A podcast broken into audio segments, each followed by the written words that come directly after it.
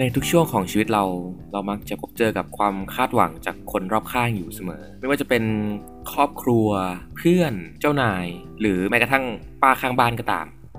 ทุกคนต่างอยากรับรู้ความเป็นไปของเราว่าเราเป็นอย่างไรบ้าง เรียนที่ไหนทำอาชีพอะไรรายได้ดีหรือเปล่า จนหลายครั้งความคาดหวังเหล่านี้ก็กลายเป็นความกดดันที่ทำให้เรานำมากดดันตัวเอง ว่าเราต้องเรียนให้ดีนะ ต้องประกอบอาชีพที่ดี ต้องมีรายได้เยอะ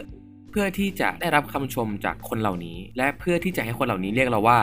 ผู้ที่ประสบความสำเร็จ จนหลายครั้งเราหลงลืมไปว่าความสุขของตัวเราเองเนี่ยมันเป็นยังไง เราอาจจะเคยได้ยินคำพูดที่ว่าเมื่อเราเริ่มรู้สึกว่าชีวิตมันยาก ก็ให้ปัดความคิดด้านลบทิ้งไป แล้วให้นึกถึงแต่ความคิดในด้านดีๆ ซึ่งผมว่ามันก็จริงนะครับ แต่มันก็แค่ส่วนหนึ่ง และสิ่งนี้มันก็ยังไม่เรียกว่าการเห็นใจและเคารพตัวเองด้วยเพราะเมื่อเรามีเมตตาต่อตนเองจริง ๆ แล้ว เราจะเริ่มมีความคิดที่จะทำอะไรสักอย่างเพื่อตัวเอง เราจะรับรู้ได้ว่าอะไรกำลังจะทำให้เรารู้สึกลำบาก และยอมรับความรู้สึกนั้น คนเรามักจะรวบรวมความกล้าที่จะเริ่มต้นทำสิ่งต่างๆ เพราะเราต้องเสี่ยงกับผลลัพธ์ที่ได้ แต่ถ้าหากผลลัพธ์ที่ไม่เป็นอย่างที่หวัง เราก็มักจะโทษตัวเองซ้ำๆถึงความผิดพลาดนั้น จนมันทำให้เราไม่มีความกล้าที่จะทำสิ่งอื่นต่อไป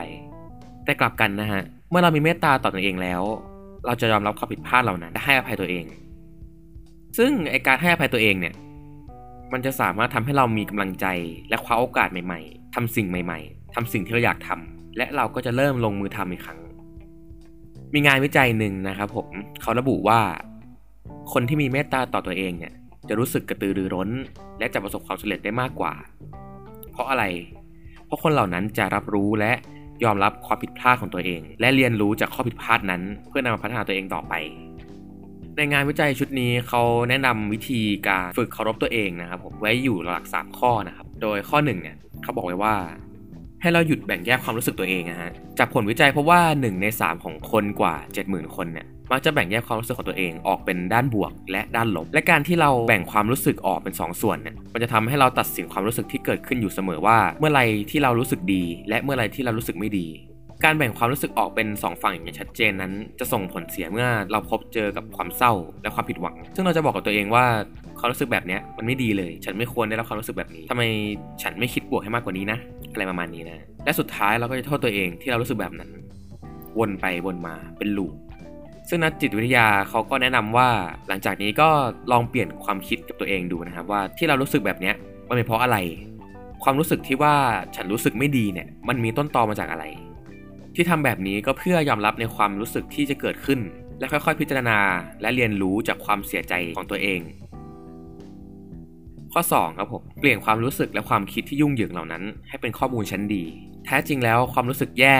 และผิดหวังที่เกิดขึ้นจากความผิดพลาดของตนเองเนี่ยมันสามารถสอนอะไรเราได้มากมายเลยนะฮะ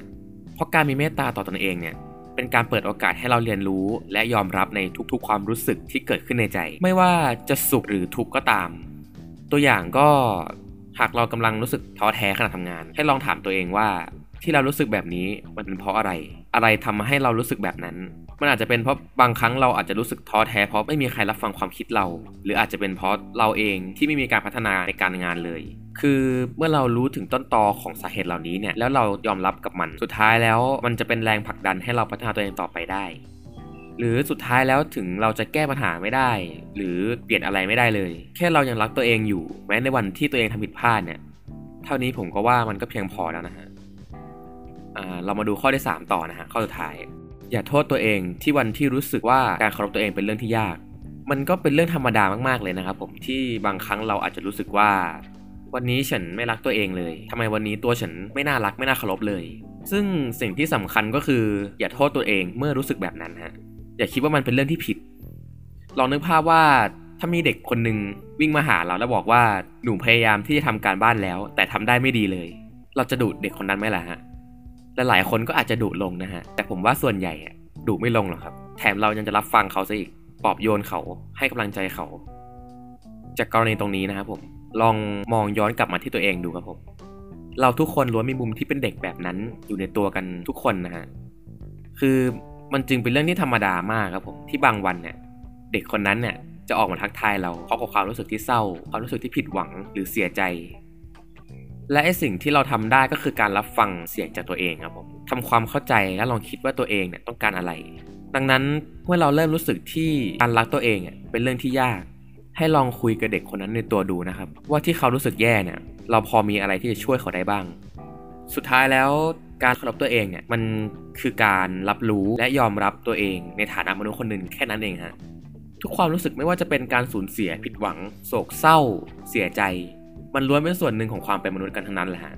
การที่จะเกิดความรู้สึกเหล่านั้นขึ้นมาในใจของเรา มันเป็นสิ่งที่ธรรมดามากๆฮะ